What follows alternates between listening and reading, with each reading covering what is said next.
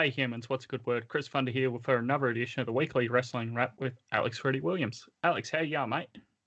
I'm brilliant. Um, spring has started to sprung here on the border of Vic and New South. Although one complaint I have is that I had dinner tonight that had some Tabasco sauce on it, and because of my hay fever, I rubbed my eyes, and now I've got a little bit of Tabasco sauce in my eye.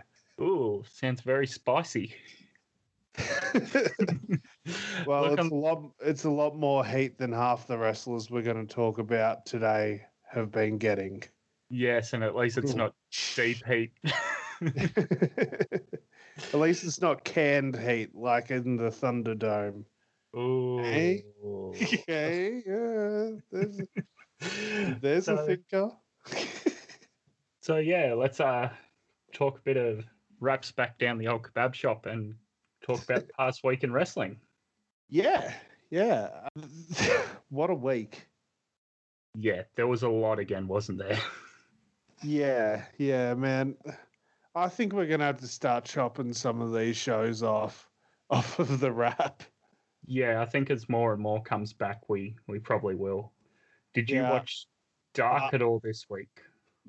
Nah, nah. I gave it that one week try, and now I just like keep forgetting to watch it. it's like I've got like a twelve to eighteen hour window to watch Dark before the next thing comes on, and then once the next wrestling show's on, Dark's already forgotten about. I think if Dark was just an hour, it'd be a lot better. It's the fact they keep changing their length from two hours to one hour to an hour and a half to two hours to an hour.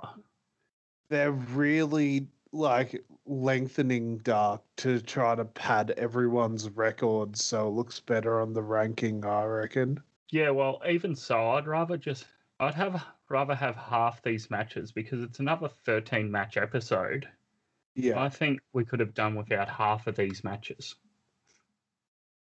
I think it's only a matter of time before you have Lance Archer in a like six, seven person gauntlet match against jobbers just so he can get like seven wins in a row on one episode of Dark. Yeah, fair enough. Um, do you want me to read out the results then quickly? Yeah, yeah, let's shoot through it.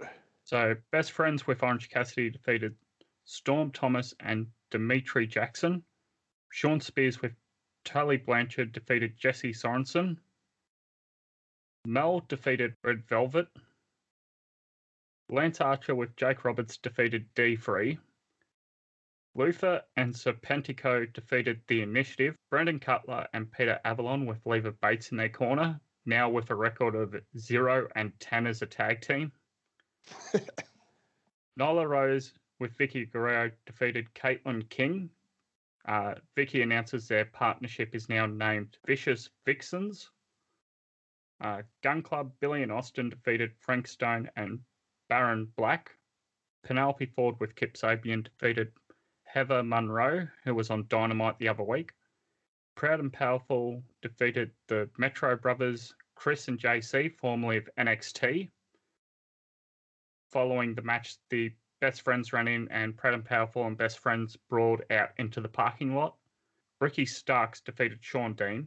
Jake Hager defeated Marko Stunt. Frankie Kazarian defeated Kip Sabian with Penelope Ford in Kip's corner. And in the main event, Sonny Kiss and Joey Janela defeated the Hybrid 2, Jack Evans and Angelico. I'm really disappointed with how they're booking the hybrid too. Yeah, I'd have to agree, but you've also had those other high profile tag teams join Dark since the initial episode of Dynamite. Yeah, I, I'm also mean like I would like to see these guys get a few more wins. Like I don't know, I I kind of feel like they've completely given up on Sonny Kiss and Joey Janela, so them because like they did on Dynamite the whole vignettes with Sonny and Janela and well, as a unit, we haven't really seen much of them on Dynamite since. So I, I'm kind of blown away that Sonny Kiss and Janela got a win over the TH2. Yeah, I'd have to agree as well, and it's sort of it'd be interesting to see where someone's going to slot in going forward on Dark uh, on Dynamite if one of those teams is to move up more regularly. Yeah. Uh, so from there, we go on to crossing the line over to Impact. A bit to talk about here. Yeah, Emergence Night 2. Um, your initial thoughts of Night 1, I suppose, just briefly. Thought it was good. Um, it didn't really feel like anything but an episode of Impact, despite them trying to make it seem special. It was a good all around show for night one, and um, I think they followed it up a bit better with night two. Ooh, okay. I thought Uh, night one was the uh, the more standout of the two nights, but I suppose we can get there in just a moment. Match number one, Impact World Championship. Eddie Edwards, the champion, defeats Rob Van Dam with Katie Forbes in Rob's corner to retain. Uh, then a Wrestle House blindfold match with Cousin Jake as the referee. Crazy Steve defeats Johnny Swinger. Back to the Impact Zone, Brian Myers defeats Willie Mack. Then returning to Wrestle House with AC Romero as guest referee, Larry D defeats Johnny Bravo. In the main event, the Impact Knockouts Championship 30 minute Iron Man match, Deonna Purrazzo, the champion, versus Jordynne Grace. First fall for Jordynne Grace with about 4 minutes 30 remaining. Second fall for Deonna Purrazzo with about a minute remaining. And the third fall for Deonna Purrazzo with about 5 seconds remaining. Anything really to add there, Alex? First of all, let's talk about Rob Van Dam. What happened?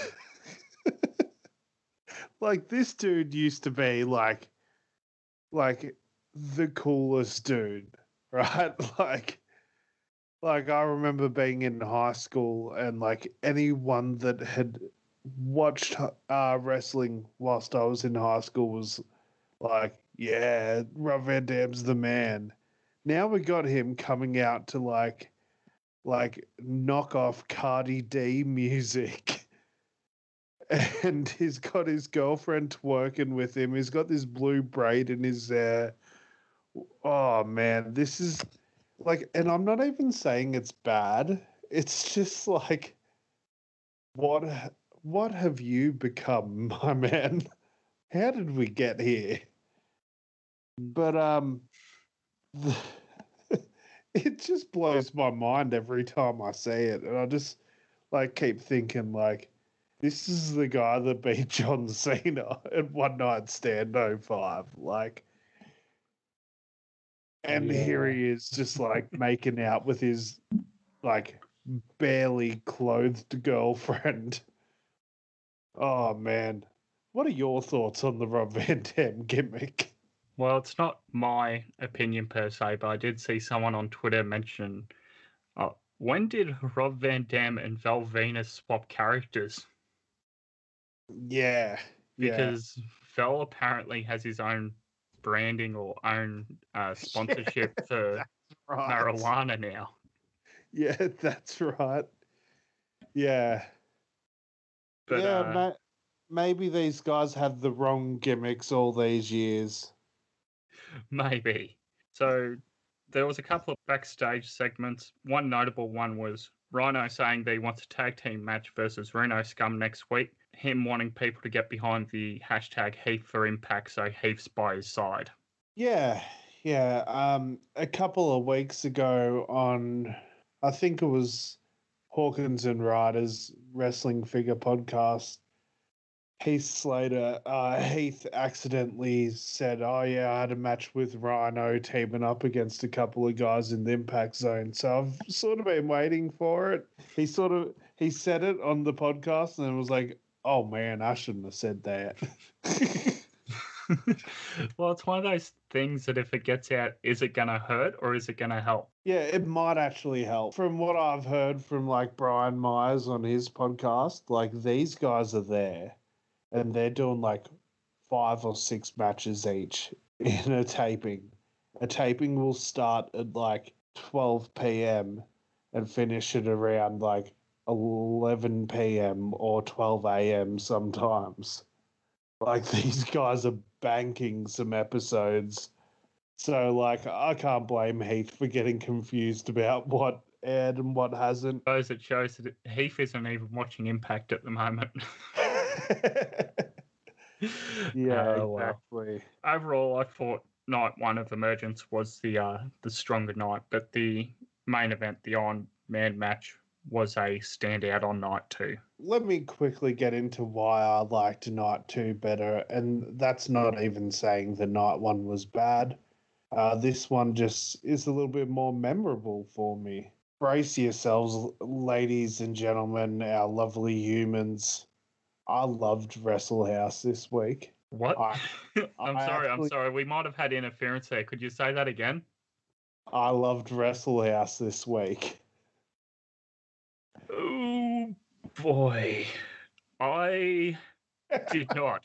Oh God! Of course you didn't. Oh man, the one week I jump on board.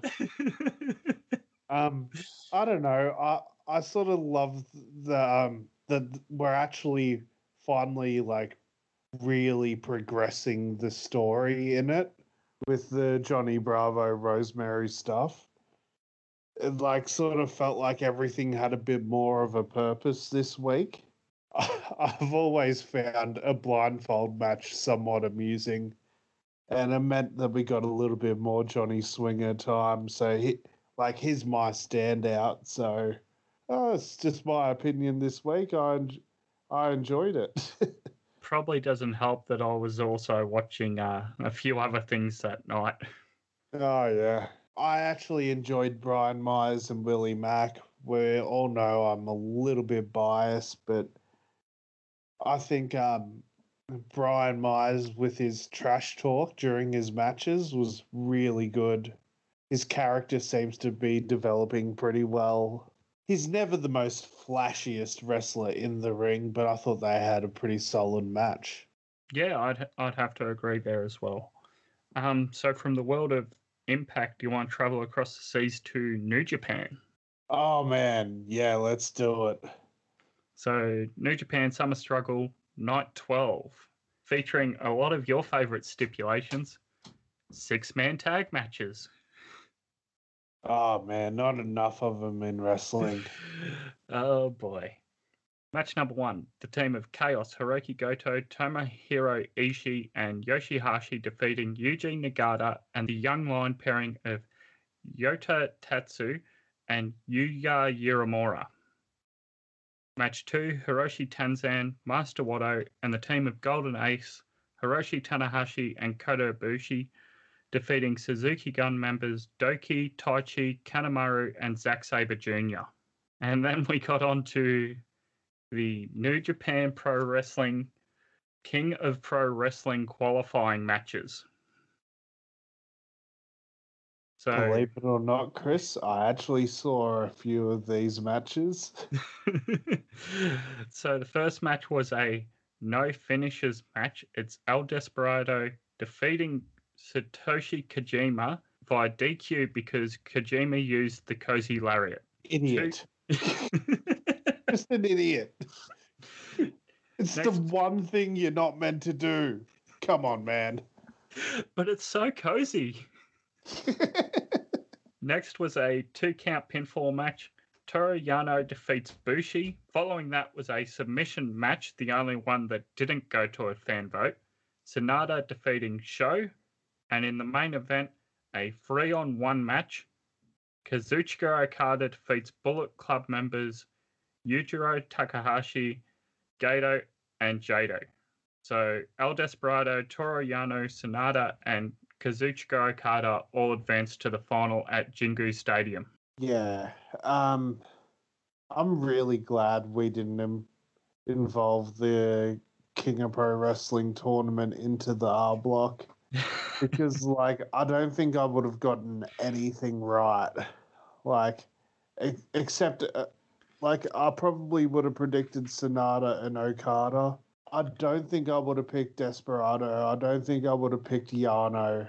And considering where it goes later, yeah, I don't think I would have picked picked the winner of this tournament either. also happening at the same time on uh, Wednesday night was a big boxing pay per view in Australia from a stadium. Did you happen to catch any of this, Alex? No, but um, I told you my thoughts on uh, on Jeff Horn. I hate him. Maybe uh, let let the humans know about that then. Uh, he beat Manny Pacquiao. Um, my half Filipino side is very strong with Pacquiao. I think it was in like 06 I went to the Philippines and I had the pleasure of being in the Philippines whilst the Manny Pacquiao fight was going on in Vegas or whatever. So I got to, I went to like this open air church in the Philippines where they were screening a Manny Pacquiao fight in a church. Oh wow, that'd be certainly different.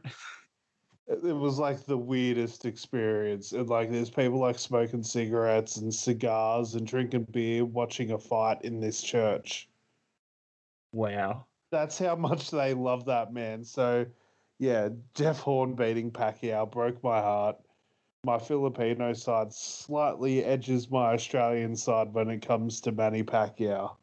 Eight bout card. Um, I'll just quickly touch on the um, main event, but the two co main events had early TKOs in both the first and second round. So the main event was a 10 round bout in the super welterweight division for the IBF Australasian and WBO Global Super Welterweight Championships. Tim Tszyu, the double champ with a record of 15 0 and 0, versus Jeff Horn with a record of 22 and 1 and Tim Tszyu ends up winning here in the eighth round via TKO. Horn's corner threw in the towel prior to the start of the ninth round. Ah, how was the fight? Oh, it was done after round two for the main event. The only way Horn was going to win was via knockout. Tim Tszyu would have had him on points if it had gone the distance. Yeah. I myself done a bit of boxing and kickboxing training. I like boxing. It's not as big as it used to be, but I thought this was a really good event. The only negative was the very limited so- social distancing, especially in the ringside seats. Bloody hell. Yeah, that's horrible. Do you remember about a month ago the NRL game on the Sunshine Coast? It was Melbourne Storm, and I think it might have been like West Tigers. And there was like 7,000 people on one hill when they were all supposed to be social distancing, but they weren't. Oh man. Uh, oh, just yeah, people are idiots. Yeah. So from the world of boxing, we go back to wrestling. Yeah, uh, let's end uh, boxing Oz style for today. Oh, I do like a bit of boxing, so if there's a big bout every now and then or a big M- MMA card, we might occasionally talk about it. Yeah, yeah. Like I'll watch a big fight every now and then. Like uh, if something decent's happening on the UFC, I'll probably watch it, and we might chat about it at some point too. Yeah, exactly. So from there, we go to the WWE NXT from Thursday, August 27th, 2020. Match one for the NXT Tag Team Championships. Breezango, Fandango, and Tyler Breeze defeat Imperium, Fabian Aichner, and Marcel Barthel, who were the reigning champions, to become the new champions. Match number two, Tommaso Ciampa defeats Jake Atlas. Match number three, Tank Girl Shotzi Blackheart defeats Mia Yim. Match number four for the WWE NXT Cruiserweight Championship. Santos Escobar, the champion, with Legado del Fantasma, Joaquin Wilde, and Raul Mendoza in his corner, defeats Isaiah Scott.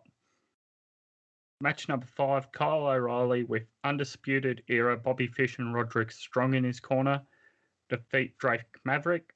And in the main event, match number six, Dakota Kai and Raquel Gonzalez defeat Io Shirai and Rhea Ripley. So I suppose the big news at the start of the show was that Karrion Kross comes out and announces he's vacating the NXT championship. Unfortunate timing. I was really looking forward to seeing where his title reign would go and considering who might be the next NXT champion. It definitely doesn't interest me as much as a Karrion Kross title reign. So, yeah, it's quite a shame, really. Yeah, so I'll, I'll bring that up now. William Regal announces later in the night that the vacant championship will be decided next week on Super Tuesday in a 60 minute four way Ironman match. Johnny Gargano versus Tommaso Ciampa versus Finn Balor versus Adam Cole. Does this excite you? Like, I know it's going to be a really good match. The main thing that sort of bums me out is that, like, I don't really want to see any of these guys have a title run. I want to see something different.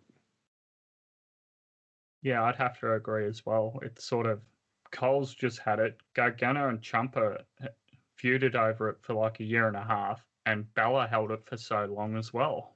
Yeah, like out of those four, like it has to be Balor, hopefully. Like at least that's like somewhat fresh because Fresh matchups. yeah, fresh matchups and stuff. But I'm I don't even know if I'm that into Finn Balor's character at the moment. I Like- have no idea what he is. He's a prince, but he's got X's over letters in his name, but it still says prince. And what? Yeah, it, I don't get it. Yeah, I don't get it at all. And like, I don't know. Like, who's the baby face in this match? Um, Out of the four of them, like, no, no, yes, no. Finn. Finn's the only babyface because Is he, though? Gargano's Gargano's a heel because of his weird home improvement videos. yeah, Ciampa turned heel tonight, attacking uh, Jake Atlas as he was getting attended to by referees. Cole's in Undisputed Era, which is arguably the biggest heel faction. yeah. Which I would argue that Finn's not necessarily a baby face either. Tweener. Like, at best, he's a tweener. Yeah, he does of these NWO promos, doesn't he? Black and white film, sitting in a back room somewhere. Yeah. Yeah. So this is actually I checked on the TV guide today. We are not getting this until a 24-hour tape delay on Foxtel or a 30-hour tape delay on the WWE network following that. Oh, you're kidding. No. Um maybe check again tomorrow at was it like 10 a.m. But I checked the TV guide before we started recording and it said it's not airing until Thursday morning. Man, that's annoying. Yep. I was literally like really excited about not having to like switch screens or like being able to pay attention to NXT and then being able to pay attention to Dynamite again. Like I've really enjoyed the past couple of weeks like being able to give both shows my full attention. Yeah, I'd have to agree. Um, so also of note, Wade Barrett was a guest on commentary this week, the former Stu Bennett of the NWA. I, I think he has a fantastic commentary voice. Uh, he gave good background on some of these guys, like talking about when Finn Balor crushed his sternum in a match in 2015 in at Singapore or something. Um, he just had a good background to some of these guys, and I think is a very welcome addition to the commentary team. Now, I'm not sure if you've seen this news. This only just broke sort of just before we started recording. Uh, apparently, Mauro Ranallo is done with WWE again, as reported by Meltzer at Wrestling Observer. Yeah, I, I saw that. I hope everything's okay with him. But if I can be selfish for a second, I wasn't a fan of his commentary, so I'm I'm glad to see that he's sort of moved on. Yeah, I, I like Mauro as a guy, and I like him on commentary in small doses. It's his commentary wasn't for me. It was a lot of sound bites, a lot of "Mamma Mia, Mamma Mia," and it's like, okay, we get it. You say that every time. Um, but yeah, I, I wish him all the best. I have no ill will wished against him. Did you also notice the Candice LeRae interview? Yeah, I did. Yeah. Um I hated it. Do you think the Big Show would have been proud of her turning from heel to face to heel in this promo? oh man. Yeah, yeah, bloody oath. Um, yeah, I I know like she was a legitimate indie darling and all that sort of stuff, but with Candice LeRae, hate to say it, but I don't get it. Yeah, and I'm in, in the similar boat there. I just, I'm not a fan.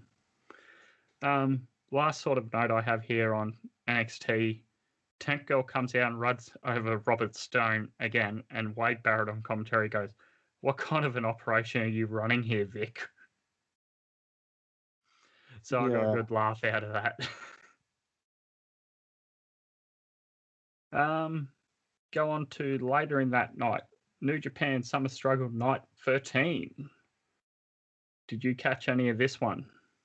Uh no, I did not. Um, just really struggled to find time to fit some of these shows into my schedule. Was it a summer struggle to fit them in your schedule? Oh man, oh you you're bringing the pun game today. Well, even Uh, grosser than I did the last episode. a lot of multi-man undercard matches sort of setting up what's going to happen at Jingu Stadium. Um, opening match was a Young Line singles ex- exhibition match. I thought it was really good. Yota Tsuji got the win over Yuya Uemura. And then second match, Team of Chaos, Hiroki Goto, Tomohiro Ishii, and Yoshihashi defeated Satoshi Kojima, Tomiaki Honma, and Yuji Nagata. Third Team of Chaos, Kazuchika Okada, Sho, and Toru Yano defeated Bullet Club, Jado, Gedo, and Yujiro Takahashi. Fourth, Los Ingobernables de Japón, Bushi Sanada and Shingo Takagi defeated Suzuki Gun, Doki El Desperado, and Minoru Suzuki. Fifth, Master Wato and the team of Golden Ace, Hiroshi Tanahashi, and Kota Ibushi, with Hiroshi Tenzan in their corner, defeated Suzuki Gun, Taichi, Kanemaru, and Zack Sabre Jr. Uh, and in the main event, Bullet Club, Evil, and Taiji Ishimori, with Dick Togo in their corner, defeat Los Ingobernables de Japón, Tatsuya Naito, and Hiromu Takahashi. Any questions sort of there, Alex? No, no, sounds like a pretty paint by numbers sort of New Japan show.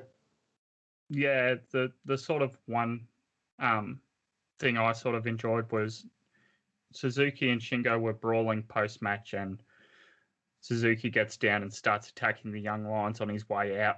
Both Shingo and Suzuki definitely uh in in some decent form as they get ready to steal the show at a at a Jingu Stadium. Yes, indeed. Moving forward, Friday, August 28th, 2020. No new episodes of NXT UK, but they are returning September 18th. So that's only three, four weeks away ish. All right. So here's the deal. I think we are, we're gonna have to start dropping dark from our weekly wrestling wraps. I'm saying this live on the pod so our listeners can understand, and then we'll chuck NXT UK in. Give that a look and see how that goes for a little while. Yeah, yeah. Like I don't think we need to add too much more, but we can swap a couple of things out here and there. Yeah, agree. Um, so from there we go to Dynamite. Thursday night Dynamite, as it was advertised in the US, kicks off with the AEW World Tag Team number one contendership gauntlet match. So the third ranked team, the Young Bucks, Man Nick Jackson defeat the number four ranked team, the Natural Nightmares, Dustin Rhodes and QT Marshall with Ali ringside. Second part of the gauntlet match, number two ranked team, the Best Friends, Chuck Taylor and Trent defeated the number three ranked team, the Young Bucks, Man Nick Jackson. Trent pinned Matt Jackson as Hangman Page had come out to the ring and was holding Nick's leg, preventing him from breaking up the pin. And the third part of the gauntlet match, the number one ranked team, FTR, Cash Wheeler, and Dax Harwood, with Tully Blanchard in their corner, defeat the number two ranked team, the best friends, Chuck Taylor and Trent. So at All Out, it'll be FTR versus Hangman and Omega. Yeah, I'm excited for that. Then in the rest of the show, uh, second match, Lance Archer with Jake Roberts defeated Sean Maluta, formerly of NXT in the Cruiserweight Classic. Third match of the night was the Butcher and the Blade, along with the Lucha Brothers and Eddie Kingston in their corner, defeating the team of Brian Pillman Jr., Griff Garrison, Joey Janela, and Sonny Kiss. Fourth match was a three on one match, Big Swole defeating Dr. Britt Baker, DMD, Reba, and Penelope Ford with Kip Sabian in their corner. And the main event, a tables match, Sammy Guevara defeats Matt Hardy. Chris Jericho was the guest commentator throughout the entire night, and they also announced the men's casino battle royale for All Out. Anything else to add there, Alex? Yeah, let's uh, get into it a little bit. The Hangman um, supposed heel turn, very interesting. Looking forward to seeing where that goes. The Jake Roberts Taz stuff. Oh boy, was that crap. The I- Flintstones reference? Yeah, like Jake was just undercutting every time Taz was trying to make a point. And like, yeah, Jake sort of made himself like sound completely horrible in the process. Yeah, I'd have to agree there. What about the Dark Order's celebration? I loved it. It was so good. These So- guys are just like, do you watch BTE? no, I do not. Um, did any of did anything get lost on you in this whole thing? Um, so I'm not. Was it Evil Uno who was talking, and he's going, "Oh, since Brody Lee's win, I've gone out and brought two new cars, and it's showing these red things on the stage." And I'm, did he say go karts? And then he says, "And five lawnmowers," and I'm going, "Okay, they're lawnmowers. Oh, there's the car, and it's like a yellow Ferrari Lamborghini looking, very pricey sports car." Yeah. I'm guessing that's something to do with um, BTE. Yeah, so um a little while ago on BTE, uh the Elite tried to do a thing where they would get a sponsorship from the American fast food restaurant Chili's by singing a commercial for them. Anyway, they didn't get the sponsorship and then like a couple of weeks ago they announced that Chili's gave the sponsorship to the Dark Order. And when the elite were hoping to get the sponsorship, they were talking about what they would do with the million dollars each they would get from it. And um, Hangman was like, I'll buy a lawnmower. And then when the Dark Order get the sponsorship instead, Brody Lee says, Now that I've got a million dollars, I'm going to buy six lawnmowers because F Hangman Page. Fair enough then. uh, the Dark Order have been like a genuine highlight of BTE, and they've had sort of like Alex Reynolds and John Silver sort of play like the two like idiot young lackeys that just get the crap belted out of them all the time, and they're starting to move some of that dynamic onto Dynamite, and I think it really comes across pretty well. Yeah, I'd have to agree there too. Now, did you notice that they invited someone to join the Dark Order as well? Yeah, Tyre. Yeah. Or Ty. as Jericho was calling her Taynara. Yes, he was calling her Tyre, and I just did it then as well. But um, Tay Conti. Yeah, I'm very excited to sort of see where that goes. Yeah, I thought um the team of Tay J, uh, Anna Jay, and Tay Conti were pretty good on the tag tournament. So I'm not against those two getting together in the Dark Order. Yeah, I'd have Um, to agree. And then I suppose the last sort of thing I noted was the champion versus champion promo video, Shida versus Thunder Rosa. What a video. Yeah, very good stuff. Um, like even bringing in Billy Corgan to talk about it, very good. Like if you didn't know who Thunder Rosa was, you do now. yeah, I'm really looking forward to to that match at all out. Quickly, let's just talk about what I have dubbed the worst match of the year. And it was on an AEW Dynamite show of all things. Oh boy. Um The Big the floor is yours. Big Swole against Britt Baker, Reba, and Penelope Ford. This was just clunky as all hell. And like, I get that Reba's whole gimmick is that she's meant to be a bad wrestler. but she's out But- there in great gear.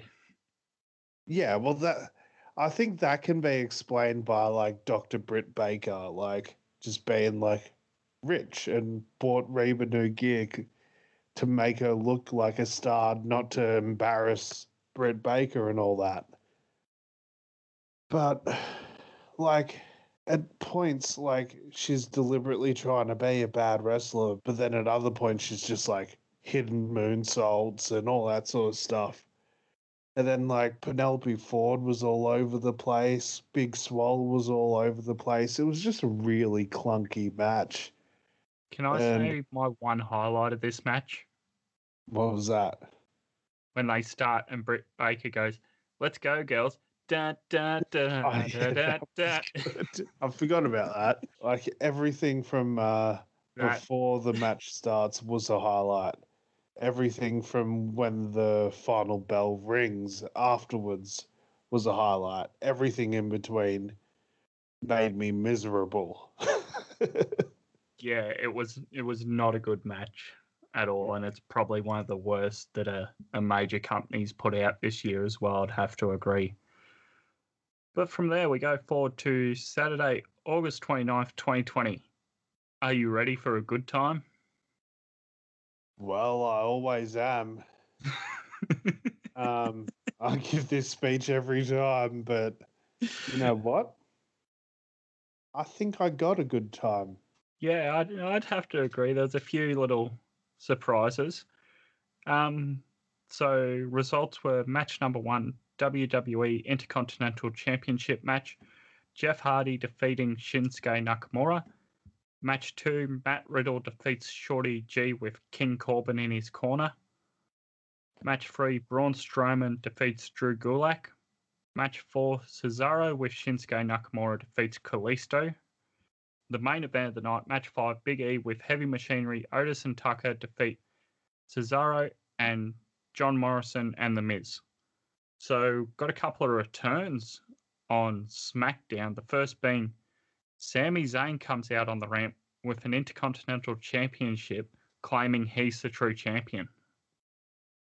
I completely forgot he ever was Intercontinental Champion this year, but yeah, it's fine. Um, yeah, I'm honestly shocked to see him back. To be honest, I did not think he was coming back anytime soon. Yeah, but I suppose after the you won't see it coming return, it's sort of everyone else is starting to come back as well. Um, yeah, we're just waiting for Daniel Bryan to come back, and that's pretty much it. Yeah, that'd probably be the last of the sort of regular um, wrestlers to return, but he's on maternity leave at the moment. Oh, that's right. Yeah, of course. So uh, Bayley and Banks are in the ring cutting a promo, and Bayley brings up at one point Sasha's inability to defend the Raw Women's Championship. Awkward. Yeah, that that was actually really good. That Um, was so well done. I, I love this, the way they've slow burned this Bayley Sasha feud, and for me to say I've been enjoying anything involving these two is a big thing because generally I find these two really grating and annoying. So Yeah. Yeah. Um, and then they go backstage. They've got to try to get Roman to sign this contract. He'll say he'll look over it. They go back to his locker room, and the camera pans across to reveal somebody sitting next to Roman. My name is Paul Heyman. Wow. didn't see that coming, eh? No, you won't see that coming. No, no, we didn't. Um, couldn't believe it. I suppose Heyman needs a client. and this might be a good segue for some of the, the another piece of very recent news. Yes, go ahead. Uh, Brock Lesnar, free agent? Question mark. Ooh. Um, yeah, so I saw a post today saying that if you search Brock Lesnar's name into WWE shop, you get no results. Everything's taken down. So I went on there and did the exact same thing. I searched up Brock Lesnar, nothing comes up. Apparently, his contract ended ended after WrestleMania, and yeah, Brock Lesnar's a bit of a free agent at the moment. Oh. So bye bye, Brock. Now, where would be a good fit for Brock? Uh, It's not New Japan because of what he did there last time. give me Brock Lesnar and Toru Yano right now. Yeah. uh, Give me Brock Lesnar and Taichi. hey, stop disparaging Taichi. Taichi could give Brock Lesnar his first five star match. Thank you. I want Brock Lesnar versus Taichi, and I want Brock Lesnar to enter first, just so we can watch Brock Lesnar react to Taichi's entrance. Oh man. hey, Taichi, better than what's her name? Fallen Prey. Um, Uh, Scarlett. Scarlett. Thank you. Yes, much better entrance than Scarlett. No. it is better. Scarlett sounds like blatantly faker. Taichi's is just like, yes, it is fake, and you're meant to be in on the joke. Or at least the English commentary lets you believe that. Yeah. Where do you think Brock would go?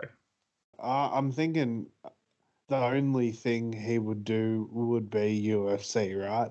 More than likely. Jon Jones going to heavyweight. Jon Jones has officially declared himself a heavyweight now. Um, that's a huge like box office fight right there. Jon Jones versus Brock Lesnar. As far as another wrestling company is concerned, I could possibly see him trying to negotiate with one other company, like with maybe an AEW or whatever, just to try to leverage a better deal out of Vince. Maybe. But I don't really see him going to another company. I don't know. I don't know if anyone would really want to have a Brock Lesnar. Like, especially in a pandemic era where, like, Bo- Brock Lesnar's biggest advantage, his biggest pro is the dude sells tickets. But we're in an era where there's not really any tickets to sell. So, hmm. you know, what's the advantage there? He might pop a couple of decent ratings for you, but like in the long run, it's not really going to mean much. And honestly, like AEW like talks about being an all-inclusive like great place to work and all that sort of stuff. Like a Brock Lesnar is not going to help the backstage vibes, right? So, Depends. especially when you look at the hi- the history between AEW's champion and Brock Lesnar and how Moxley said that he had all these plans for his WrestleMania match with Brock That's right. and. Brock just pretty much said nah. Nah, I'm not going to do that. Oh, but out of that, we got Mitch the Pot Plant. Yeah, that was a bit later on, yeah. I think it was a month later. Yeah. Yeah.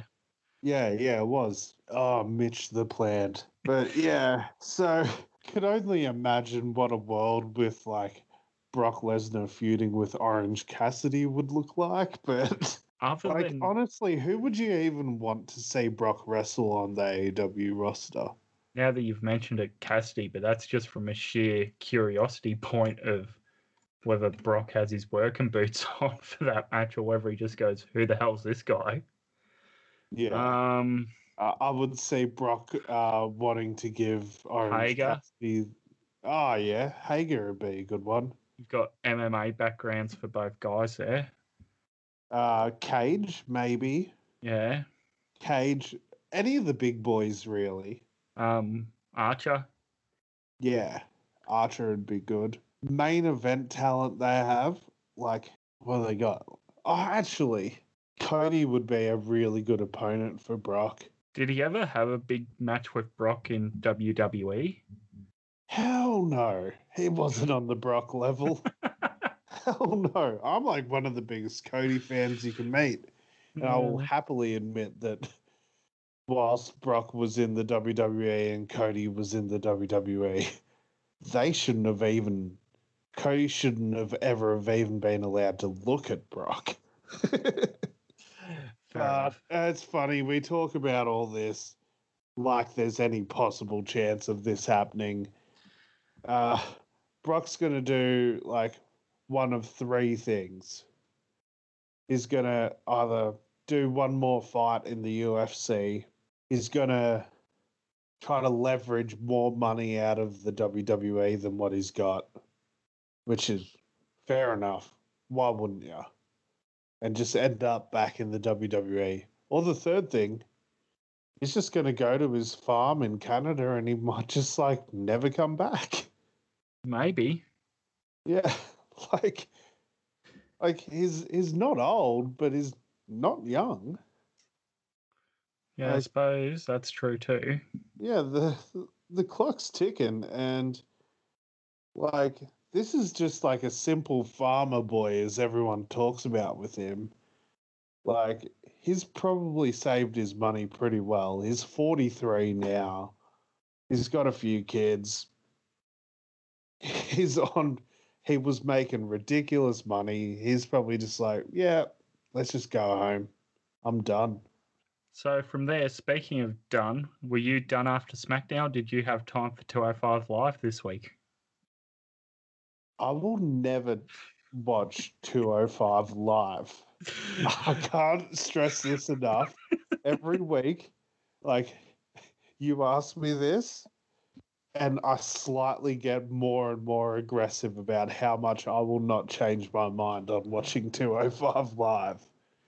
Unless that's where Brock Lesnar returns. if Brock Lesnar has somehow managed to drop like 80 pounds and is now 205 and wrestling in the cruiserweight division, I will watch it. Uh, yeah, probably not. Uh, so there was three matches this week. First match, the Brian Kendrick defeats Tehuti Miles. Second match, Tony Nese defeats Liam Gray. And in the third match, tag team match, Danny Burch and Oni Lorcan defeat Ever-Rise, Chase Parker, and Matt Martel. Corey Graves was on commentary filling in for Drew Gulak this week. So they remembered that Gulak was injured on SmackDown and didn't have him commentating like last week. oh, very good. yeah, that, oh, good for them. they're they're starting to get better and better at their um, continuity. Yes, tire continuity. Yes, with um tying in what happens on the end of SmackDown to the beginning of 205 Live, so you don't have a PC that's destroyed and then 205 Live starts and it's spotless, and then you don't have Drew Gulak being assaulted in the ring by Braun, Braun Strowman for no reason, then fine on commentary. Um, so during the main event, commentary was talking up Danny Burch and Oni Lorcan and the team of Ever-Rise as two teams who are in contention for the NXT Tag Team Championship. what? well, one of them definitely was. Yes, was being the key word. And I guess if they were, that sort of ma- means that they still are within contention. But Ever-Rise, have they ever even like won a match? Not since I've been watching. Yeah. okay, that's a stretch. But yeah. All right then. How about some New Japan Strong? Did you watch that? Man, as much as I talk about how big of a week in wrestling it was, it seems like I'm saying no to a lot of these shows. but Uh, but the answer is no. Fair enough. I'll just run down the results then. Danny Limelight defeats Jordan Clearwater. And eight man tag match, Adrian Quest, Barrett Brown, Blake Christian, and Mysterioso Jr. defeat the team of ACH, Clark Connors, Karl Fredericks, and TJP. And the main event, Chase Owens defeats PJ Black. Ah, how'd PJ look? Yeah, really good. I'm surprised um, that he hasn't been signed to do like a um best of the Super Juniors or that before. PJ is definitely a very talented dude. Um, bit shocked to see Chase Owens getting some W's here. Yeah, but he is a guy contracted to New Japan. PJ's still contracted with Ring of Honor. Yeah, that's fair enough. It's all right. Push your guy, but I just really don't think there's much to Chase Owens. I don't know. When I went down to Festival Hall, he did put on a pretty good match against Yuji Nagata. Hey man, I think Yuji Nagata can still go. I th- I think you're giving all the credit to the wrong guy there. Maybe. so I'm guessing you watched this New Japan event, Summer Struggle in Jingu Stadium. Yes, I watched a show. So the night began. They're in the ba- uh, baseball stadium outside twilight and the sun setting over Tokyo City. And we have live English commentary with Kevin Kelly and Chris Charlton done remotely. Uh, what did you think of the commentary team for this event being uh, done live remotely? Uh, I don't know where Chris Charlton's based. Do you know? Um, somewhere in Japan. I'm not exactly sure where. Okay. All right. Well, the fact that you got two guys not in the building, one guy in America, one guy in another place in Japan, broadcasting commentary for an arena in Japan, and then moving all that commentary live out to everyone on New Japan World. Like, there's a lot of room for technical errors there. And it just went smoothly, I thought. Yeah, the, the one criticism I have is Chris sounded echoey for like maybe the first two minutes when um the first match was starting, and then after that it was fine. Yeah, I thought they were fantastic. Um, it was really good to have English commentary again live. Yeah, I suppose this was sort of the, the test run coming up to their um, G1 shows, they do want to have live English commentary for that as well. Yeah, I really hope they do. I don't like waiting a day to watch another show with English commentary, so yeah, that'll be good if that happens. Fair enough. So the results of the show match number one Kanemaru defeats Master Wato, who had Hiroshi Tenzan in his corner. Match number two, the King of Pro Wrestling final. It's a four way match. Toru Yano defeats Kazuchika Okada, Sanada, and El Desperado. Match number three for the Never Openweight Championship. Minoru Suzuki defeats Shingo Takagi, the champion, to become the new champion. Match number four, the IWGP Junior Heavyweight Championship. Taiji Ishimori defeats Hiromu Takahashi, the champion, to become the new champion. Match number five, the IWGP Tag Team Championship. Dangerous Tekkers Taichi and Zack Sabre Jr., the champions, defeat Golden Aces, Hiroshi Tanahashi, and Kota Ibushi to remain champions. And in the main event, match number six for both the IWGP Heavyweight and Intercontinental Championships, Tetsuya Naito defeats Evil, the double champion, with Dick Togo in his corner to become the new double champion. Your thoughts, Alex? Yano Pindo Carter. I still can't get over that. Yeah, it was great. Yeah, oh, it just it's just not what I was expecting. I thought this was just going to be an Okada tournament. But Yano getting the win here just blew my mind. Um, I think they've got on the right guy there with Yano, where he can do all these sort of gimmick matches, and you're not tying up one of your best wrestlers in the company with this. Yeah, yeah. Um, Plus, he did low blow Okada and then roll him up for the victory. Yeah, it was It's very, very interesting. Um, also, really weird just to see a four way match in New Japan. Yeah, like they used to be a staple of the the junior division at Wrestle Kingdom or for their tag titles, uh, junior tag titles during the year. But yeah, it sort of faded away to just straight one on one or two on twos now. Yeah. Um, very close to being my match of the show was Taiji Ish- Ishimori and Hiromu Takahashi. But Suzuki and Shingo stole the show for me. I don't know about you, but I have a feeling uh, you might be a little bit biased, so you might pick the exact same match as well. Yeah, I want to say I really enjoy Kanemaru and Wato's entrance in the baseball stadium, but the the match itself was not uh, was not good for the pay per view sort of expectations. No. Yeah, I'd have to agree. Suzuki Shingo was my match of the night from the event. Um, now, Let's It- get into these other two matches here then. Let's talk about the tag titles. Dangerous Tekkers and Golden Aces. I Yeah. think that was the right decision there, having Tekkers rechange because this title sort of bounced around half the division already this year. Yeah, I, I quite frankly thought they might have ta- uh, pulled the plug on the Golden Aces a little too early. Um, I thought they could have used a few more title defenses before dropping the straps there, but Dangerous Tekkers is actually working for me.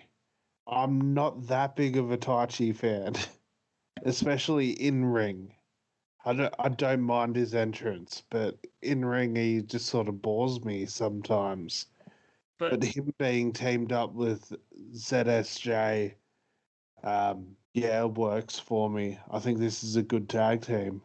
but he gives the people what they want. He People does. cheer for him to take his pants off, and he does. Yeah. I don't know. I think the thing I hate the most about him is his trunks themselves. Like after he takes the pants off, they look way too small. That's the whole point. I hate it. It just makes me uncomfortable. Yeah, it's like stupid, sexy Flanders, except it's stupid, sexy Taichi. I just close my eyes, all I picture is Taichi. Just him taking his pants off over and over again in a gif. yeah, stupid, sexy Taichi. Um, then I suppose about the main event with Eagle, uh, Eagle, Evil. Robbie, Robbie. I wish, Evil and Dick Togo versus Tetsuya Naito. Uh, do you want your dick in? No, have it to go. um, um, yeah, Transitional champion. yeah. Oh, it's not Yeah. even that. It's a, it's a, it's a detour champion. It's It's a bouncing it's back. A, it's not a transitional champion. It's not a detour champion. It's like a minor, like tiny pothole in the road champion. Like it caused one minor little bump, but it's all right. Just keep going forward. Yeah. Yeah. Where, Um, where does Evil go from here then? man, the right thing to do is for him to be Intercontinental Champion. But the, but they've got the belt tied up with the bloody heavyweight title, which makes the Intercontinental title kind of pointless at the moment. But they did say on commentary that Naito hopes to start defending like both titles, like separately. But man, this title match should have been just for the IWGP heavyweight title. That's why I, mm-hmm. then- I thought that exact same too. Because Evil's a heel, he can say, "No, I'm not giving you a double championship. I'm going to give you a world championship, and once you lose, no more chances at either." Yeah, and then you've got you've still got something like for evil after this. And you got something for Naito to move on to. It is a little 50 50 booking, but it would work. It's a better Um, way out than what we got. Yeah, now Evil. Oh, I guess you just got to hope for a strong run from him in the G1, I guess.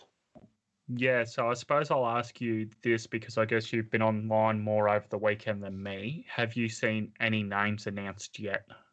I haven't seen anything. Neither have I.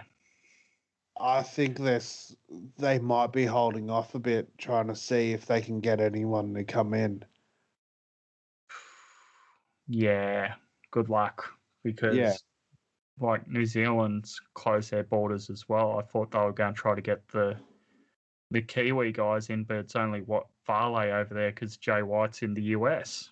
Yeah.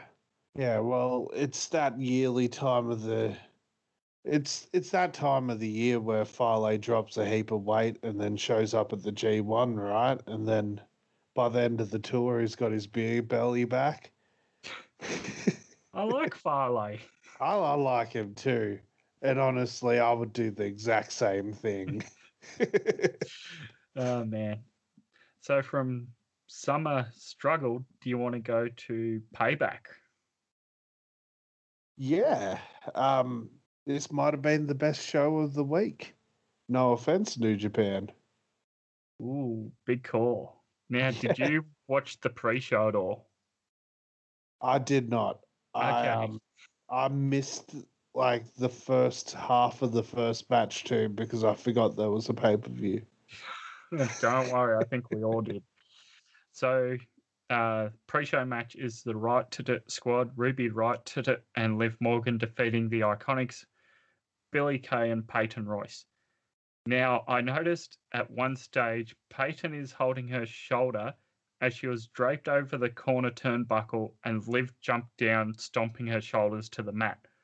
Liv goes for a pin, and referee Jessica Carr counts the attempt one, two, kick out. This all while Peyton is holding her shoulder and has one shoulder up the entire time. Oh dear. Yeah. Um. Now this pay per view song, in my opinion, one of the worst since Downstays All In. Well, then it wasn't that bad then. That song is horrible. Oh come on. They played it live. It was horrible. Or did they try to play Cody's song live and it was horrible? Uh, it was Cody's song, I think they did. Um, yeah, yeah, this pay per view song did suck though. Um, it's not as bad as like Money in the Bank and just like money, money, money, money, money, money, money, money, money. Yeah, And that's because I tie that together with a certain reality TV show host turn president turn Hall of Famer. Yeah, you're due to pick him up in the draft soon. Yes, and have a massive walkout of my wrestlers. Great.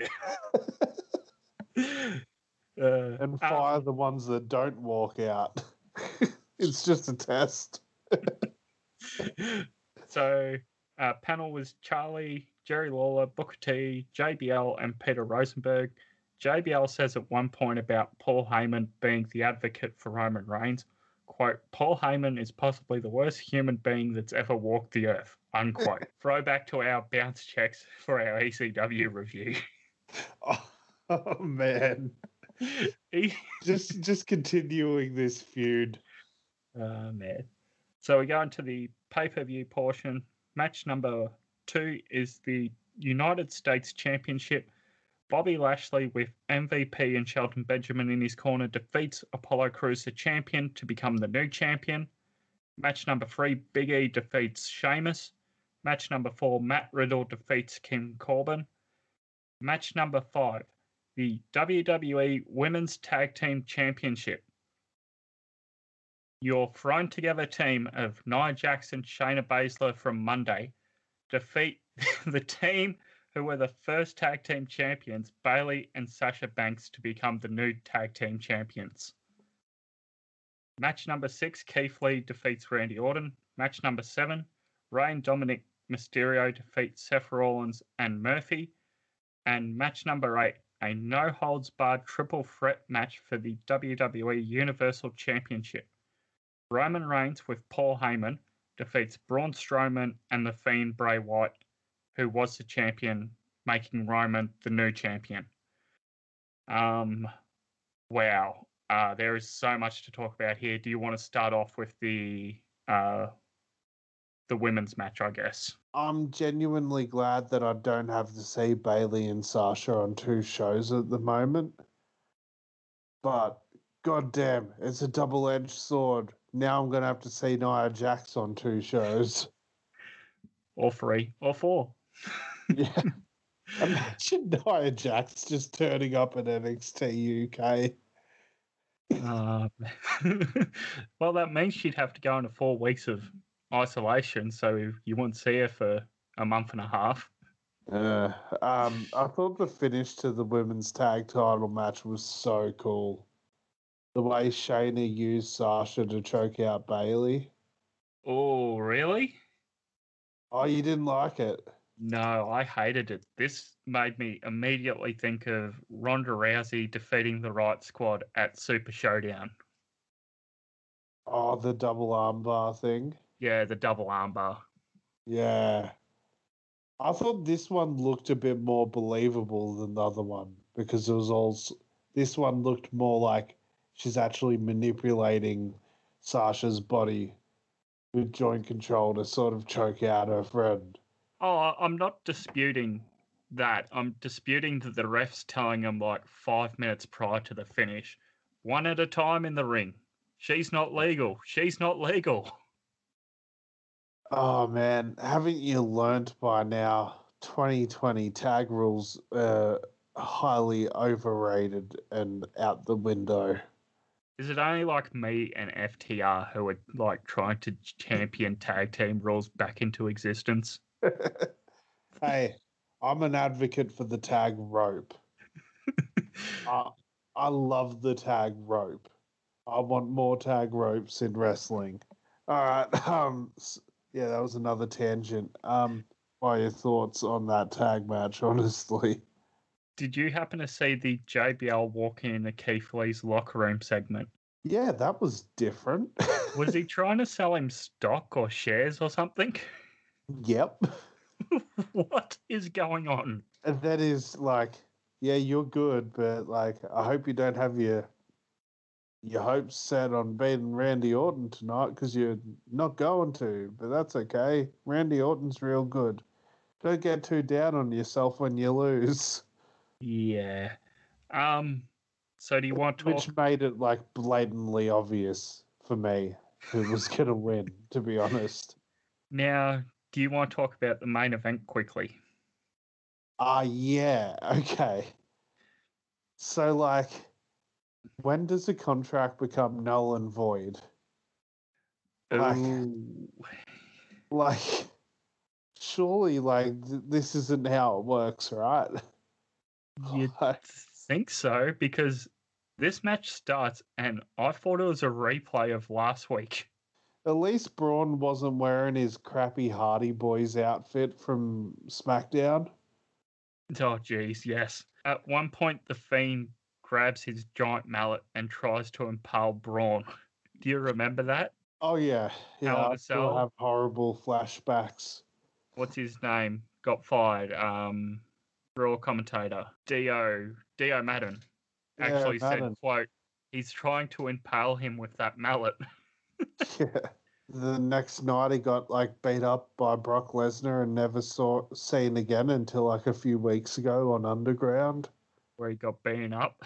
yeah, and then I think he was one of the guys at the end of uh, Raw the other week.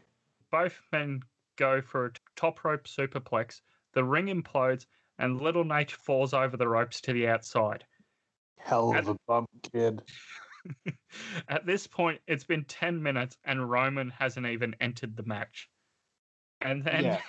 he comes out on the ramp. Paul's still there with the contract. He hasn't signed it. He looks at both men down, signs the contract, runs down, calls for a second ref. So I didn't know that's how you can use contracts. Yeah, that that brings up my point. Like Like, shouldn't it be like once the bell rings, like your contract's null and void, Roman? Mm. Like, move on with your life. Like, who, who bloody wrote these contracts? what sort of loopholes are in this thing? Like, come on, man. I'll tell you who did. The same guy who keeps letting retribution in the building, except on pay per view nights. yeah. Yeah, well, you can't have them come in on pay per view nights. They're uh, special nights. Oh, jeez. Yeah, so Roman ends up winning here. I thought this match was just horrible. um, I I felt like the ring imploding thing was done for absolutely no reason at all. Like it, they're not even two kind of guys that you sort of buy. Like the ring- not. No. Like at least when like Brock Les Brock Lesnar did it to Big Show on SmackDown like way back in the day, like they sort of explained it by being like it's it's a combination of Big Show's weight and the force of Brock Lesnar's suplex. But like Bray Wyatt, like he's not really known for being strong. Yeah. I like Roman Reigns in this role though. I thought he looked he looked comfortable in the role and I'm really excited to see where it goes. Yep. Wreck everyone and leave. Yeah, I, I, I don't hate it. I actually think it's a pretty cool shirt actually. I like his new teeth. I think he looks great. Um, yeah, I'm excited about him and Heyman together. Uh, there's another couple of matches I want to talk about on this card though. Yeah, go ahead. Uh, first of all, my, my match of the night. Big E defeats Sheamus. Oh, wow. Yeah, I know it's an odd one, but like these two guys were fantastic and they just went in there and beat the crap out of each other. And like Sheamus has been taking jujitsu lessons or something, I don't know, but he was doing some cool submissions and stuff. Like these two guys looked fantastic. I really enjoyed this match. Yeah, Um, I'd have to agree. It was a good match. Uh also mind blown like think about like where we were like eight days before this and then you move like like from nxt takeover 30 to where we are now keith lee beating randy orton. Like it's just crazy right? Yeah, absolutely. yeah. Not the result I thought we'd see. No, like I said earlier, I thought the JBL segment sort of telegraphed that we might get a bit of a Keith Lee win. But still, in the fashion we got it, like clean as a whistle. I loved it. Um, yeah, I'd have to agree. I thought at least before the night, I wasn't expecting Lee to win. I was expecting him to get a lot of shine, but not win. Um, quite frankly, like my prediction is that this spells doom for Drew McIntyre. Um, as soon as I saw Keith Lee beat Randy Orton, I thought to myself, ah, they're going to have Randy Orton beat Drew McIntyre for the belt. And then they've already got a, a title contender built for Randy Orton because Keith Lee beat Randy Orton. Yep. Anything else? Rey and Dominik versus Seth and Murphy are very good as well. Fair enough. Um, did you happen to catch one of the ads on this show? Which one was this? This title sponsor, World of Tanks. Oh yeah, I saw that. Did you notice if there was any DX or Tank Girl tank available on this game? there is a DX tank, but no, they didn't do a tank girl tank. Oh, well, then I'm not buying that game. They can get stuffed. Uh, so from there, we go through to Tuesday, the 1st September.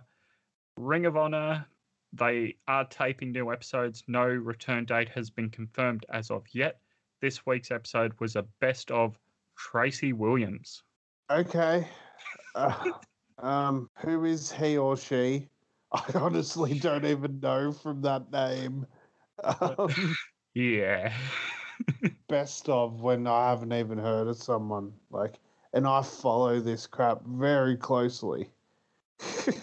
I think it's like you said last week with uh, Rhett Titus. They're sort of done all your big uh, Ring of Honor names, so now they're doing other current wrestlers.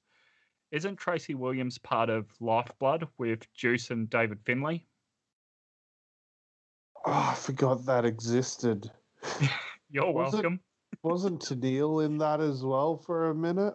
Oh, I'm positive Tenille was in it. speaking of, tin- yeah, she was. Where is she now? I don't know. Like, is she like in Australia? Is she in America? I don't know. I'd assume she's back in Australia, like most of the non WWE Aussie wrestlers, because Brooksy, Kellyanne, and Slex have all come home. Um, do you But, like, remember?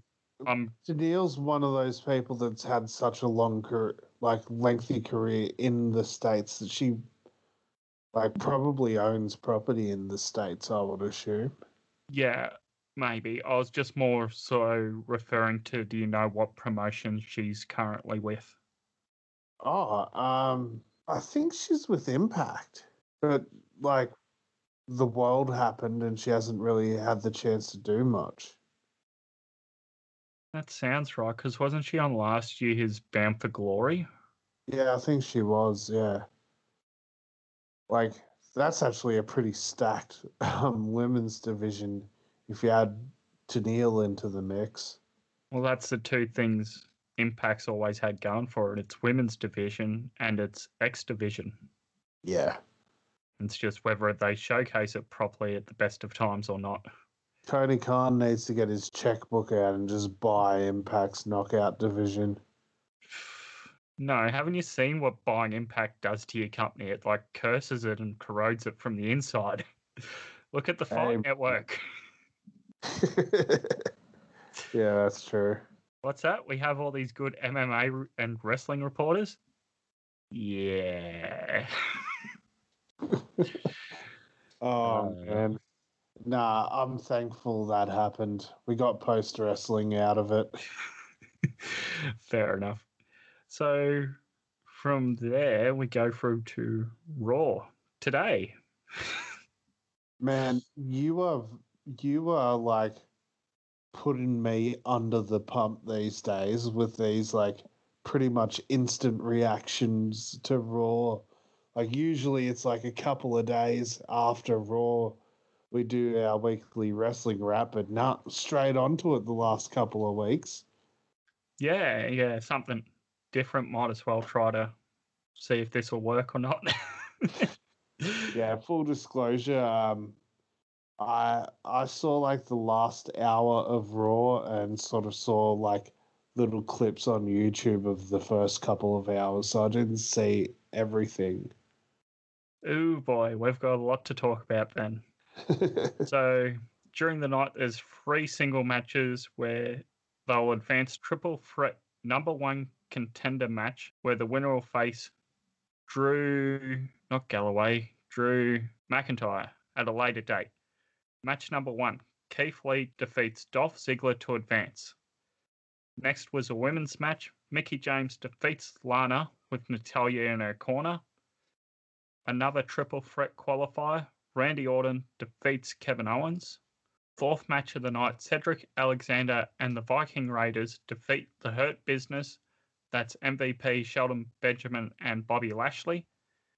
Fifth match of the night. Winners get a WWE Women's Tag Team Championship, and the losers must disband on 30 minutes' notice. So, the Right to squad, Ruby Riott and Liv Morgan defeat the Iconics, Billie Kay and Peyton Royce, meaning the Iconics have disbanded. we'll get there. The f- third triple threat qualifier match, Seth Rollins defeats Dominik Mysterio. Then we head to the underground. Titus O'Neil defeats a local talent. Then he defeats a second local talent. He faces Riddick Moss, and Riddick Moss defeats Titus O'Neil. Uh, match number 10, R Truth defeats Akira Tozawa for the 24 7 championship. The 11th match of the night, a tornado tag team match. The Street Profits, Montez Ford and Angelo Dawkins versus Andrade and Angel Garza with Zelina Vega and Demi Burnett in their corner.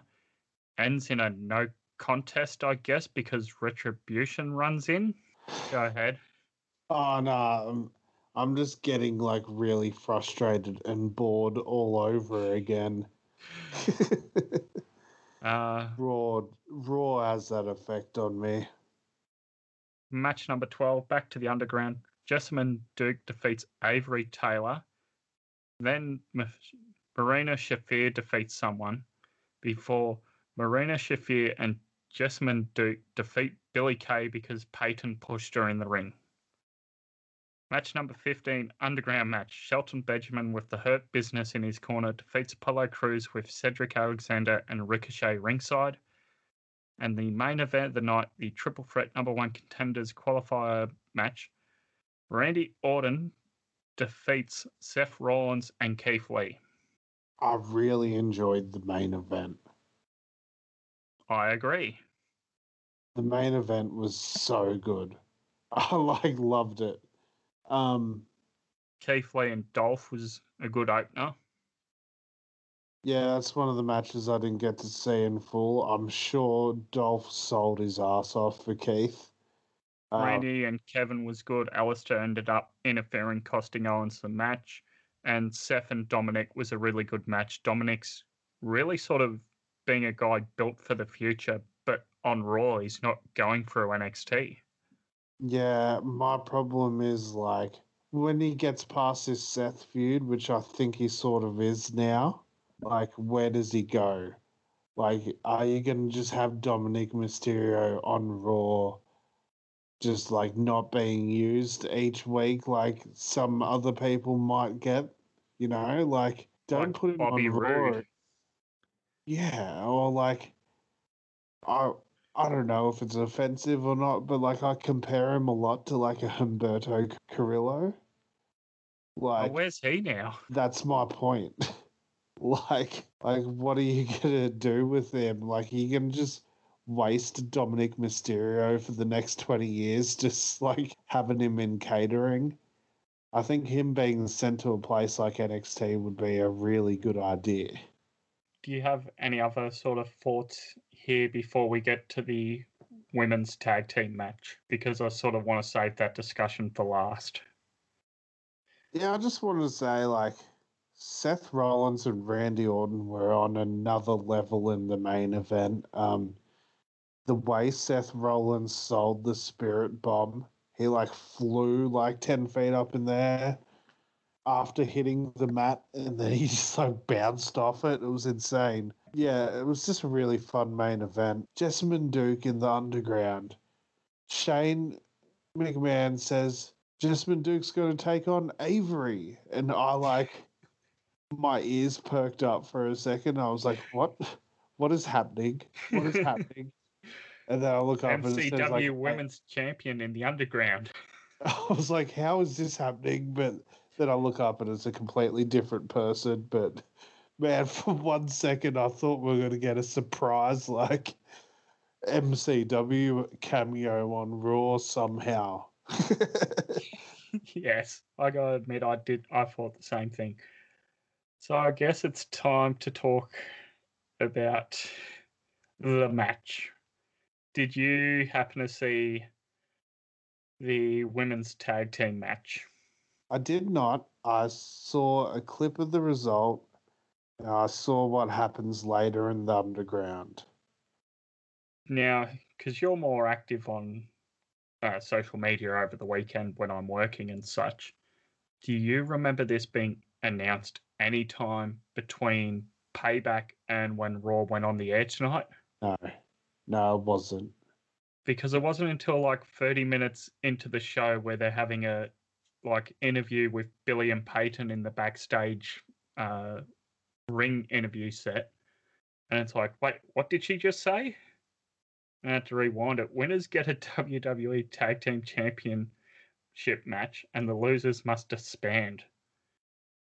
Okay. Yeah, that that's a good idea for a division wh- that is very, very thin at the moment. Oh, don't worry, we'll get there.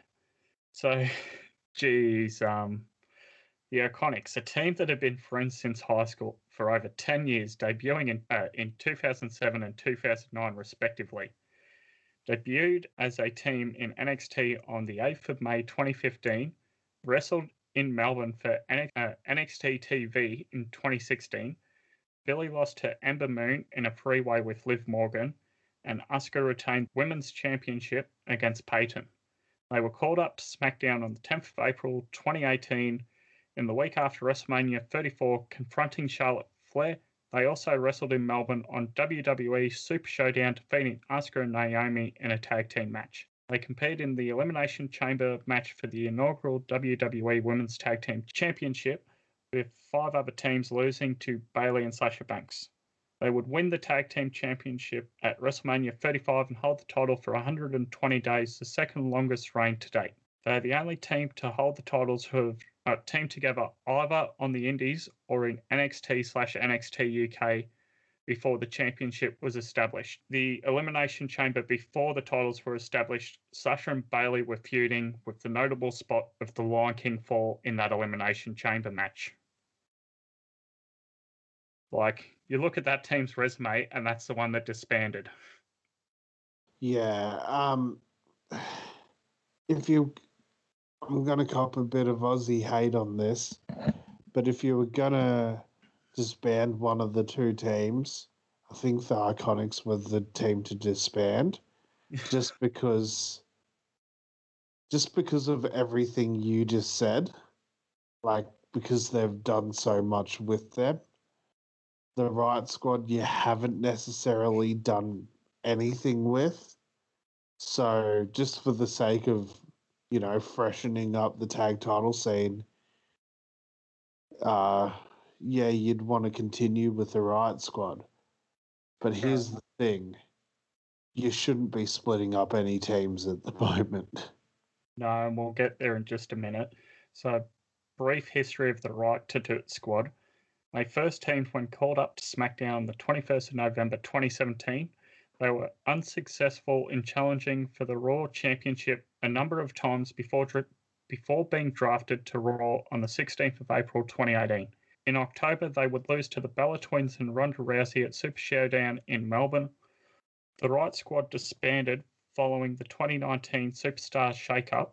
Liv moved to SmackDown and Ruby left for shoulder surgery. On Ruby's return on the 3rd of February 2020, she attacked Liv leading to a match where Sarah Logan served as special guest referee at Elimination Chamber. The Riots reformed on August 3rd during a KO show segment. What? yeah. I do not remember a match where Liv went against Ruby and Sarah Logan was the special guest. Liv was supposed not... to be heel coming out of the bathtub having a blood feud with Ruby, saying that she held her down, and Sarah was caught in the middle. And they I, had that match at Elimination Chamber. I do not remember that happening at, at all. But February was a lifetime ago. Oh, geez. You're going to love this next stat. All right. Bring it. Of the 15 teams who have either challenged or won the championship, as of today's date, when recording, after Raw, there is only three teams who are still together. That being the champions, Nia Jackson, Shayna Baszler, the new Right to T- squad, Liv Morgan and Ruby Riott, who earned a future match tonight, and the former champions, the Boss and Hug Connection, Bayley and Sasha Banks, on who are SmackDown. about to break up. Yes, so you'll be down to t- two teams who have either won or challenged. To two. yes. Now you've got my notes there, so you can see all the different teams and their current Dude, status. What the hell? Uh, you're you're an absolute machine for pulling up some of these stats. So you have the Iconics, disbanded, one time champions, six challenges. Bliss Cross, disbanded. Are they? That's Uh, the questionable one. Like they're about to be. I'd say they are. Didn't Alexa throw down the coffee cup that Nikki kept for two years?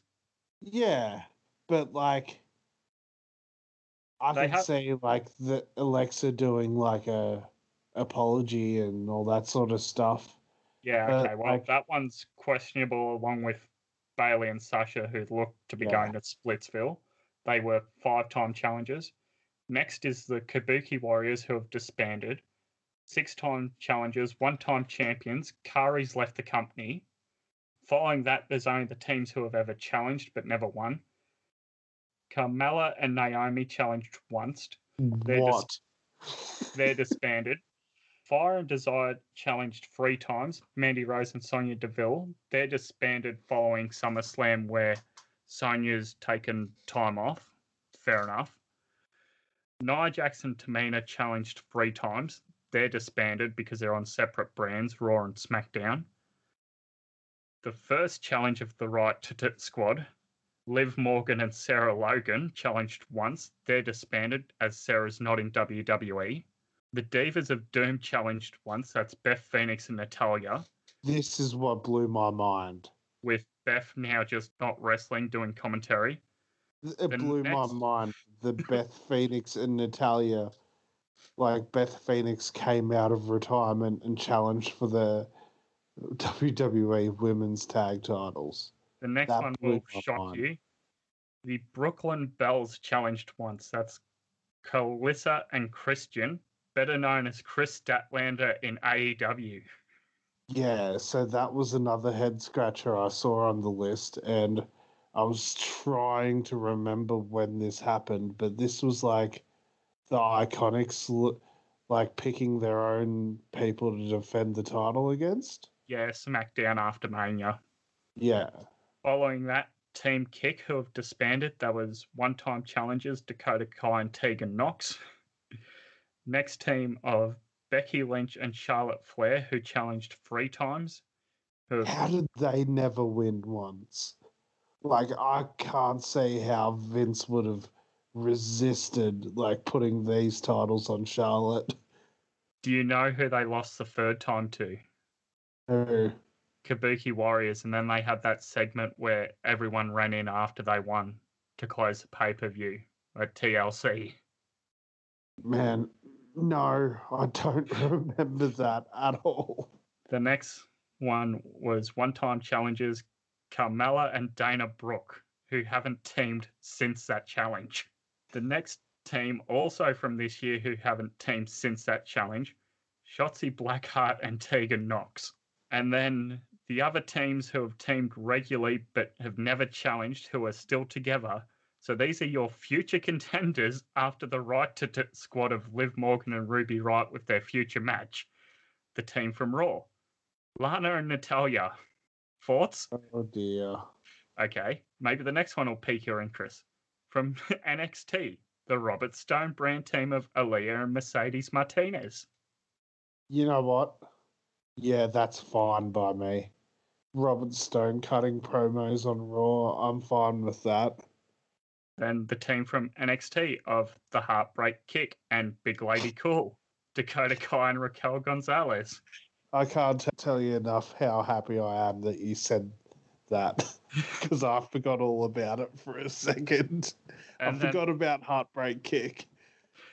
then the final team, the most inexperienced team of NXT and Raw Underground, the four horsewomen of MMA, Jessamyn Duke and Marina Shafir. Yeah. That is your current WWE Tag Team Championship division. There is no one at the moment in SmackDown waiting to challenge. There is no one on NXT UK waiting to challenge. There is one team from Raw and three teams, uh, two teams from NXT and one team from Raw Underground. Like, why the hell did you break up this team when your pool is so shallow? Oh, it's it's dumb. It's dumb. Um why even bother with these titles anymore? Honestly. Like Just next week, Nia Jackson, Shayna Baszler just show up without the titles. That's it. Just don't even reference it. No, because they're doing the whole team hell no thing where they're going, I'm the tag team champion. No, I'm the tag team champion. Yeah, except with a lot less charisma by both ladies. Remember when Shayna was second in the Raw Rumble, going to challenge Becky, going to be an absolute killer on the Raw division, something fresh after Becky's year long reign? Yeah. And we've stuck with Asuka ping ponging around with a short reign by Sasha Banks in there. Man, I'm not going to complain about Asuka because Asuka's a star. But yeah. Yeah. Poor Shayna. She got screwed so bad. Uh, Okay. all because the 70 year old man doesn't like her. No, he's 78. Is he really that old? Yes. He's got good genetics. His mother's like a hundred and something. Genetic jackhammer. but um, yeah, I suppose I should ask: Do you see the right to tits winning in their future match before, let's say, before December, they get a match on a pay per view? Do they win? No, Then what the hell was this breakup for? exactly. okay, they don't Uh, win. I think um, WWE loves a good odd couple tag team, right? They love it. They're gonna they're gonna run this thing with Nia and Shayna until the wheels fall off. They're gonna go with this for as long as possible. And then, so the rights don't win. Iconics are still disbanded. Boss and Hug devolve and feud into, over the SmackDown Women's Champion, so they're out of the picture. Of the teams of Lana and Natalya, Aaliyah Mercedes, Dakota Raquel, Jessamyn Marina, who would you put as your next challenger following the right to, to squad's loss? Uh Robert Stonebrand. Because like Mercedes can have a good match. she can go alright, but also like I don't care enough about these people like individually enough like outside of the tag division. So yes, they can go to tag division purgatory. I care too much about Dakota to want her to touch those cursed titles. Uh, yeah, I, I just. Okay, one, I don't know why you, after you had this match on the pay per view, why you felt the need to repeat it on no notice. Two, I don't know why you felt the need to put a disband versus title shot stipulation on there. Three, I don't know why you did that stipulation on 30 minutes notice. Four, I don't know why you broke up the team that's been a team for over 10 years. And five, why would you break up any team when your pool is that shallow? Like, this just made me upset, confused, and sad. Yeah. Because, yeah, Yeah, once. I've seen rumors for months now that Vince is very high on Peyton Royce and wants to and has been wanting to get her away from Billie Kay for the longest time. What? And give her a solo push. Yeah. But you. Oh my god. But. But that's what Dakota's ends doing in Kay's NXT. career. She'll be stuck in main event purgatory. Yeah. Billie Kay will be done. I don't that- want that to happen. Yeah, me neither. Uh, well, I guess we're flying our Aussie flag pro- proudly Yeah. tonight. Yeah, um, it was a very dumb decision, especially with s- such short notice. If it was like a long term built up thing, like the Sasha and Bayley thing, I wouldn't even care that there's no other tag teams. I'd be like, yep, that's been built well. It means something. But this means this means nothing. if the Iconics had come out and said, "We we were cheated last night, and to prove that we're the best team in this division, we want to make a, the rights an offer they can't refuse. The winners will get a championship match and the losers will disband. And we're going to do that at the next pay per view at the end of September. Fine. Yeah. It's still a dumb decision to disband a team, but at least you're not doing it on 30 minutes' notice. Yeah. And the other thing is, if you had put this out on social media during the day in the US, that's overnight in Australia. So all the Aussies would have, who are watching this live, would have got up, had their breakfast, tuned in and gone, wait, what the hell's going on? And then all Yeah. the ones who are at work and come home and watch this late at night are going, oh man, I, oh, I can't wait to see what's going on tonight. Wait, what the hell? Yeah. Oh, it is puzzling why the hell they would do this. Yeah. And by the looks of things, I don't think we'll be seeing Billie Kay around for a while. Just the way they sort of booked her after this. The beat down on the underground. Yeah. Yeah. I, I think they made it blatantly obvious with that one segment alone. Like who they're going to use and who they're going to just screw over. yeah. It's just.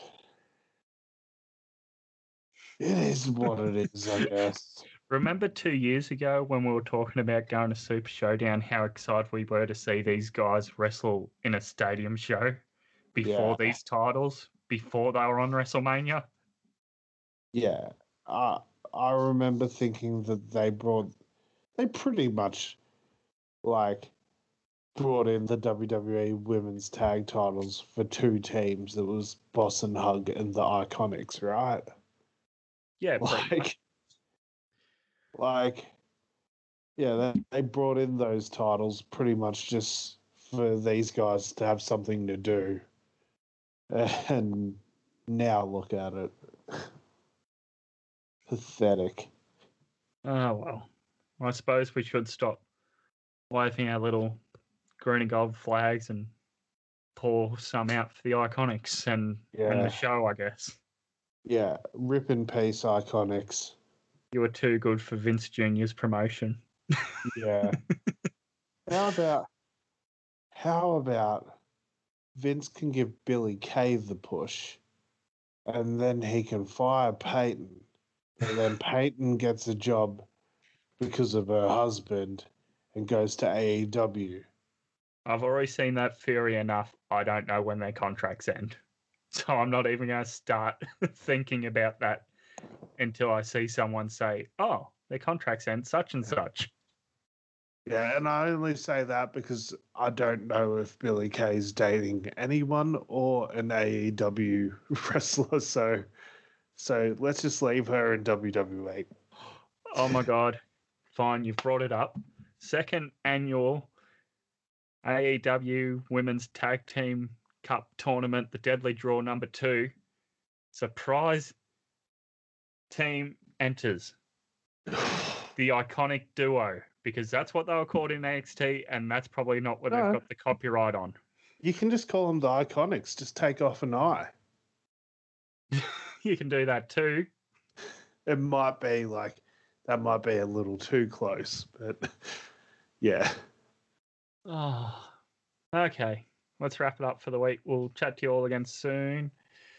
Um, Everyone sit and pray that Raw and SmackDown will be better the the next time we have to talk about them. yes, fall and pray. Goodbye, humans. Fallen Bray? What does Bray have to do with this?